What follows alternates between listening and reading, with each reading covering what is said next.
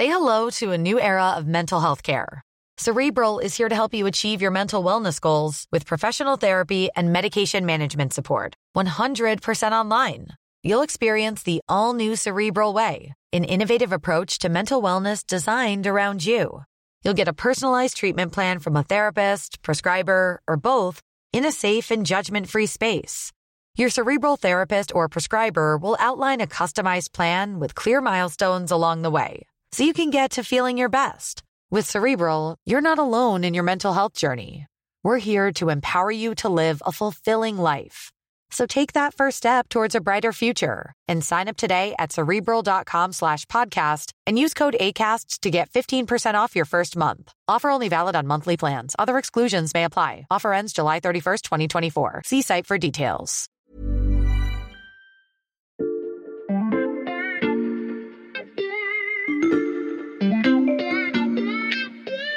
Salut, c'est Xavier Yvon. Nous sommes le mardi 5 juillet 2022.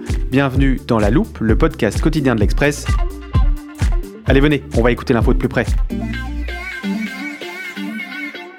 Oui, je sais, on a déjà beaucoup parlé du nucléaire dans La Loupe. Grâce à notre armoire, vous savez exactement ce qu'est un EPR. C'est aujourd'hui le, réacteur le plus puissant au monde. Euh, sa puissance nominale, c'est équivalent à 1650 MW.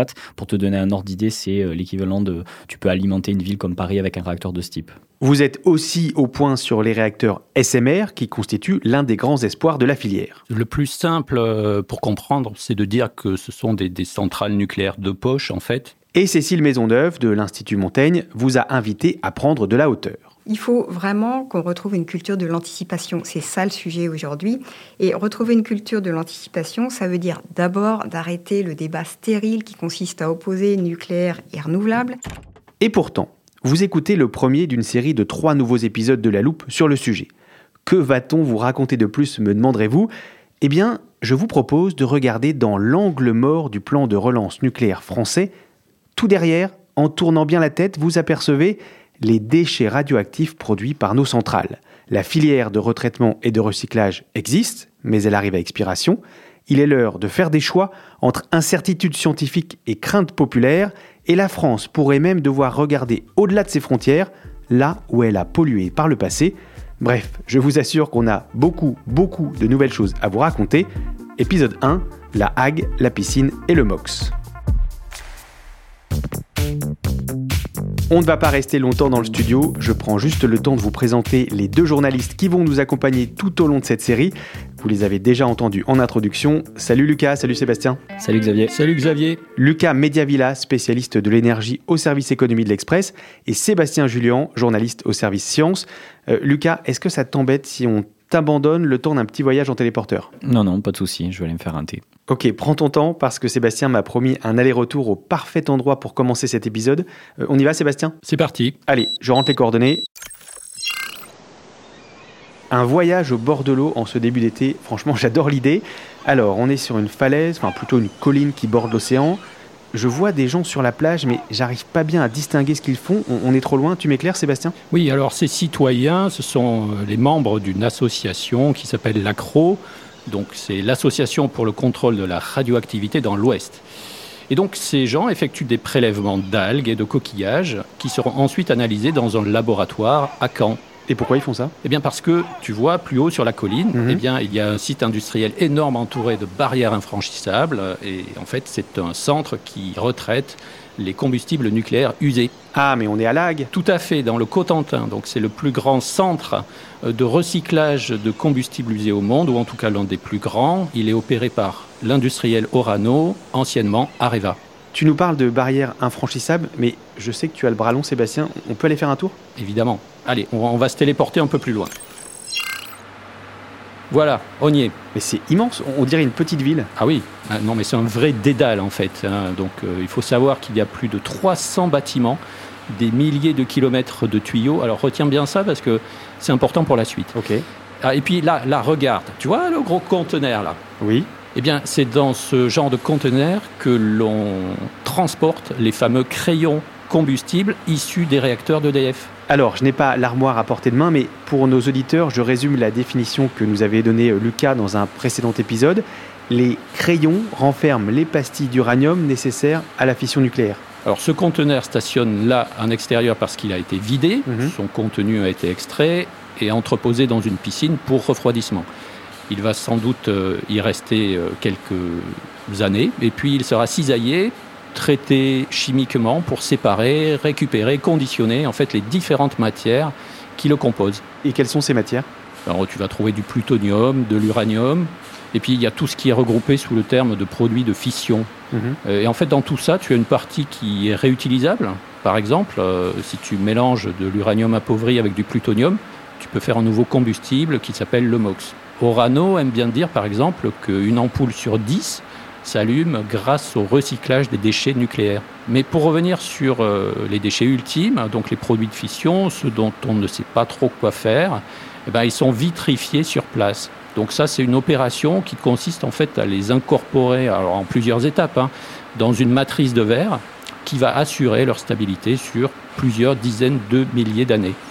Et ces matrices sont ensuite entreposées à la Hague en attendant une solution euh, d'enfouissage. Je m'adresse à nos auditeurs. On va évidemment parler d'enfouissage dans la suite de notre série. Un peu de patience. Euh, Sébastien, je repense aux, aux riverains qu'on voyait sur la plage tout à l'heure. Euh, quelles sont les mesures mises en place pour éviter les fuites radioactives qu'ils craignent Alors, il y en a à toutes les étapes en fait du processus industriel. Euh, tu vois, on vient de parler du Mhm. conteneur. Ce conteneur va être vidé dans une pièce spéciale, par exemple, complètement hermétique, avec des parois qui ne laissent pas passer la radioactivité. On va manipuler euh, ces objets avec des bras robots.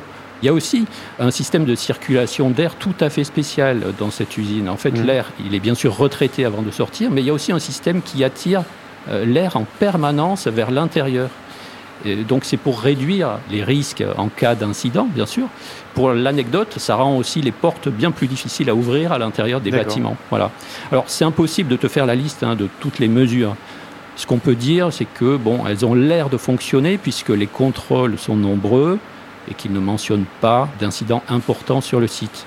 Je dis important parce que évidemment, il y a des petits incidents et on va en parler après, mais il y a beaucoup, beaucoup de contrôles pour éviter des situations dramatiques. Alors, tu as tout un tas d'organisations qui viennent mettre leur nez là-dedans. hein. Tu as euh, l'Agence de sûreté nucléaire, le Haut fonctionnaire de défense et de sécurité, l'Agence internationale de l'énergie atomique, euh, etc., etc. Et donc, rien que l'an dernier, par exemple, l'usine a reçu 65 visites d'inspection de la part de l'ASN. Donc, ça fait plus d'une par semaine. Donc tu as des contrôles qui sont euh, inopinés, pas prévus, euh, qui arrivent la nuit, le week-end. Des fois, tu as deux ou trois inspecteurs, et puis parfois 15 personnes euh, pendant plusieurs jours. Donc, on avait des chances de croiser un inspecteur, Sébastien, mais moi, a priori, j'en ai pas vu. hein. Oui, c'est vrai, ce coup-là, il n'y en avait pas. Bon, bah, on rentre retrouver Lucas à la rédaction. Eh oui, parce qu'il y a un élément capital dont on n'a pas encore parlé, c'est l'usure des installations.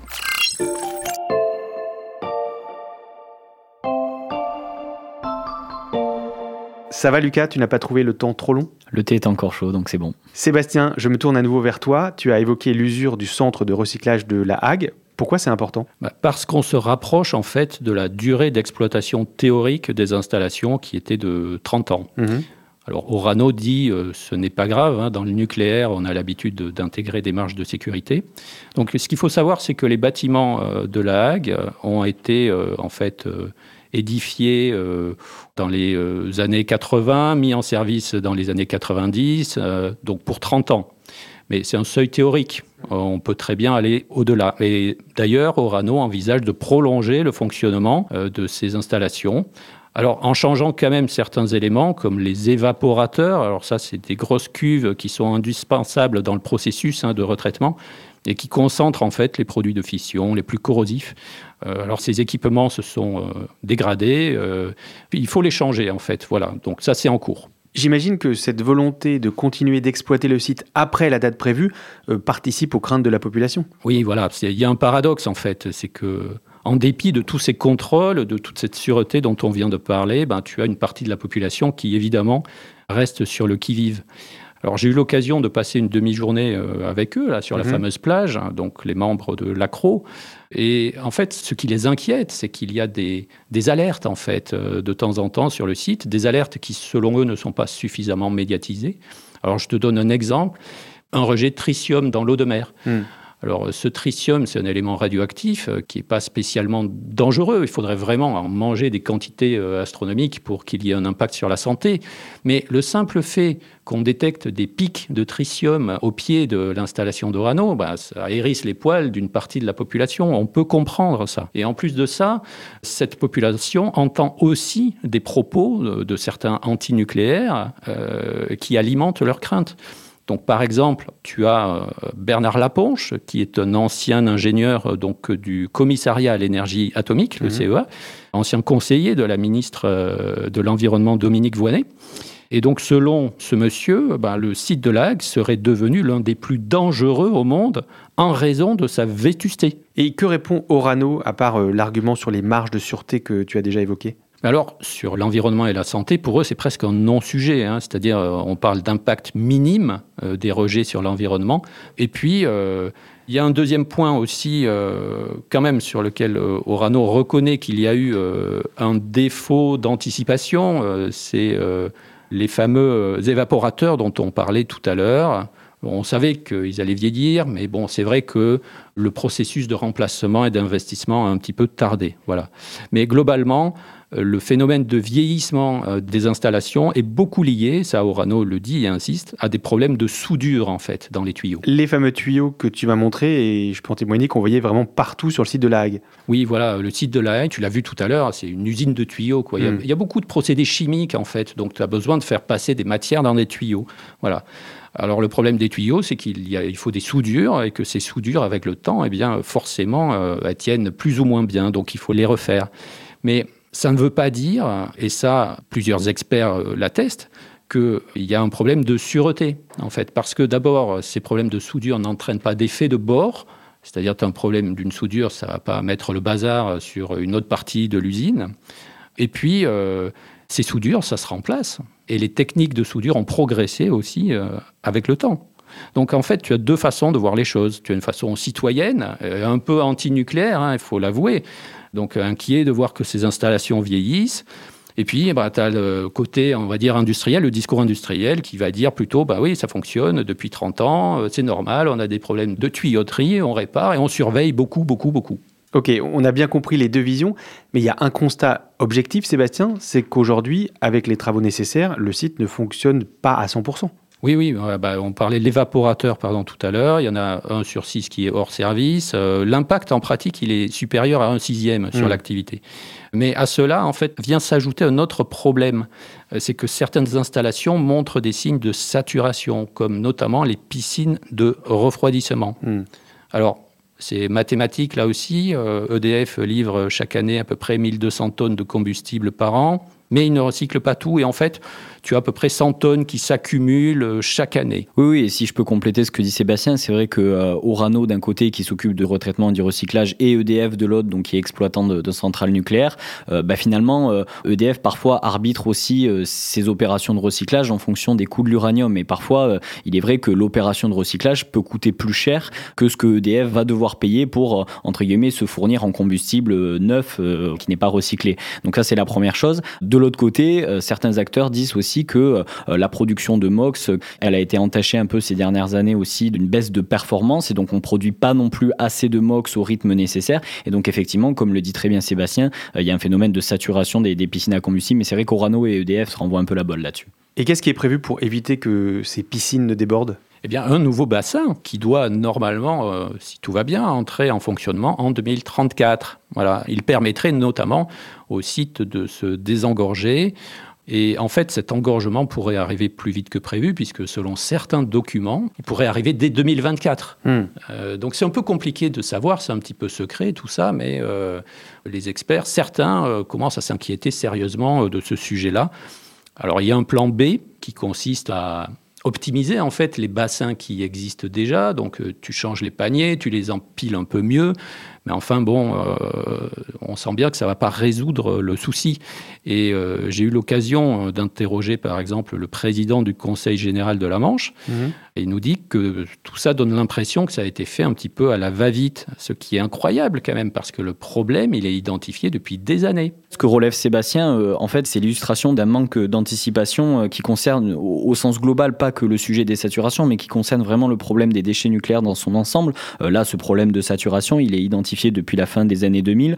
On est 15 ans plus tard, et ben finalement, cette piscine, elle est toujours pas là. Et j'ai envie de dire, on n'est pas sûr qu'elle arrive dans les prochaines années de façon claire, parce que ces derniers jours, euh, il y a eu une réouverture des, consultations euh, du public sur ce projet-là. Et en fait, il y a eu une manifestation d'anti qui a tout simplement bloqué la journée de consultation qui était prévue. Donc en fait, on est vraiment sur un problème très très sérieux. Un problème d'anticipation, tiens, ça me rappelle ce que disait Cécile Maisonneuve. Pour le résoudre, il est temps de faire des choix au risque de voir nos déchets nucléaires s'accumuler.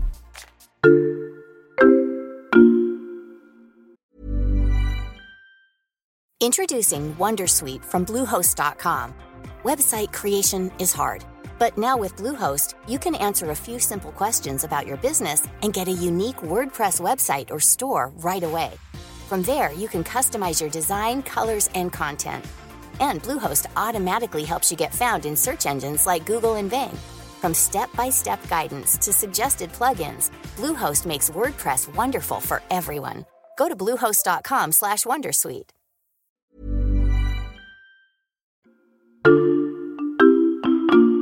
Je te vois venir, Xavier. Euh, à ce moment du podcast, tu vas nous demander de prendre un peu de hauteur sur le sujet. C'est un peu agaçant, Lucas. Tu commences à connaître toutes mes ficelles. ne, t'inquiète pas, parce qu'en fait, avec Sébastien, on a tout préparé. Mhm. Euh, d'abord, tu vas nous demander si le volume de déchets nucléaires à traiter va augmenter dans les années qui viennent. Et ça, je vais te laisser répondre, Sébastien, parce que tu as bien les chiffres en tête. Ouais, bah, disons que c'est mathématique. Hein. Euh, le volume de déchets, en fait, que nous avons à traiter est proportionnel à la quantité d'électricité mhm. produite. Euh, or, cette quantité d'électricité, quel que soit le scénario prévu, elle va augmenter, euh, à condition bien sûr que l'on reste avec euh, pour source d'énergie principale le nucléaire. Donc, si on décide que c'est bien notre énergie principale, bah, il faut cesser de mettre la question des déchets sous le tapis. Ok, je vais reprendre la main sur mon podcast quand même. Tu viens de dire, si on décide que c'est notre énergie principale, Sébastien, ceux qui sont contre le nucléaire pourraient te répondre que si on décide l'inverse, on résout ce problème de traitement des déchets. Non, ils sont de mauvaise foi ceux qui te diraient ça, parce que même si demain on arrête toutes les centrales nucléaires, euh, les déchets du nucléaire qu'on a euh, produits depuis maintenant 60 ans, ils existent et il faut bien en faire quelque chose. Ce volume de déchets aujourd'hui, il représente 1,7 million de mètres cubes. Donc c'est tout sauf anecdotique et quoi qu'on fasse avec le nucléaire demain, on a ces déchets-là qui existent. Il faut savoir que toutes les matières qu'aujourd'hui on parvient à réutiliser, si on a plus retraitement recyclage, ça devient c'est la loi qui le dit, ça devient euh, des déchets pour lesquels il faut trouver une solution de, stockage définitif. Et là, on parle de quelle matière, Lucas? Tu as par exemple l'uranium qui est issu du processus de retraitement, tu as euh, le fameux MOX hein, dont parlait Sébastien, ce combustible euh, recyclé. Donc voilà, quoi qu'il arrive, il faut s'occuper de ces matières-là. Ce que tu nous dis, Lucas, c'est qu'on ne peut pas simplement renoncer à cette filière de retraitement de déchets nucléaires. Et on n'a pas encore évoqué le plan de relance nucléaire promis par Emmanuel Macron en février, dont je parlais en introduction. Oui, tout à fait. Euh, quid des nouveaux EPR, hein, des six EPR euh, sur lesquels souhaite avancer l'exécutif? Il faut savoir que les installations dont parle Sébastien, il a déjà dit qu'elles étaient euh, construites pour une durée de 30 ans. Là, les prochains EPR, on parle d'une première mise en service à l'horizon fin 2030 et ils ont une durée de vie de 60 ans, ces hmm. EPR-là, au moins 60 ans. Donc tu imagines bien que la durée pendant laquelle il nous faut ces installations de retraitement, recyclage, il faut qu'on augmente de très loin leur capacité voilà, à fonctionner.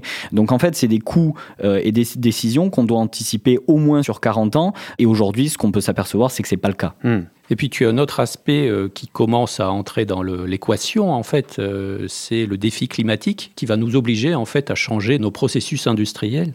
Et tu vois, Orano et EDF donc disent qu'une ampoule sur 10 euh, s'allume grâce au retraitement, mais l'objectif dans les années qui viennent, c'est de monter à 20 voire 30 alors, on n'a pas fait la Hague pour faire ce genre d'économie circulaire, mais euh, face euh, au défi climatique, eh bien, ça devient un argument. Et si je peux ajouter quelque chose sur ce point-là, c'est que euh, non seulement économie circulaire, mais on parle beaucoup de souveraineté énergétique. Le fait de recycler ton uranium, de recycler ces matières-là, ça permet aussi de moins dépendre de la matière vierge qu'aujourd'hui tu importes du Niger, du Kazakhstan et d'autres pays. Donc, il y a un sujet d'indépendance énergétique aussi.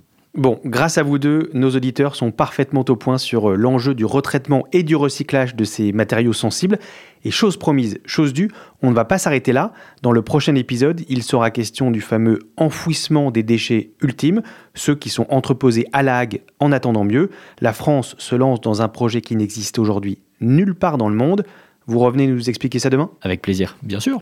Lucas Mediavilla et Sébastien Julien. Je rappelle que vous pouvez retrouver tous les articles de leur dossier sur les déchets nucléaires sur l'express.fr. Profitez-en, le premier mois d'abonnement numérique est offert en ce moment. Et pour être sûr de ne pas rater la suite de notre série, pensez à vous abonner à la loupe sur votre plateforme d'écoute, par exemple Spotify, Deezer ou Castbox. Vous pouvez nous mettre des étoiles si ça vous a plu, nous laisser des commentaires ou nous écrire à la loupe at l'express.fr. Cet épisode a été fabriqué avec Margot Lanuzel, Jules Cro et Mathias Pengili.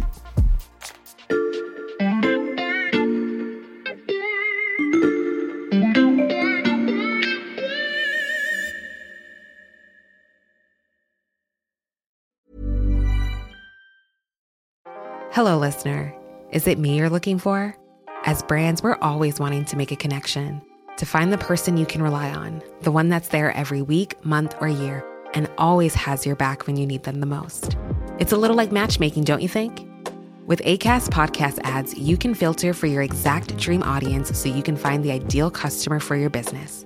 The Romeo to your Juliet, the Rachel to your Ross, the Bert to your Ernie, and avoid those red flags and time wasters. Your ads can communicate with them in the most intimate way possible a one on one conversation, a chance meeting in the gym, or a coffee shop. So go on, give it a try. With over hundreds of thousands of listens a month, your person is probably here.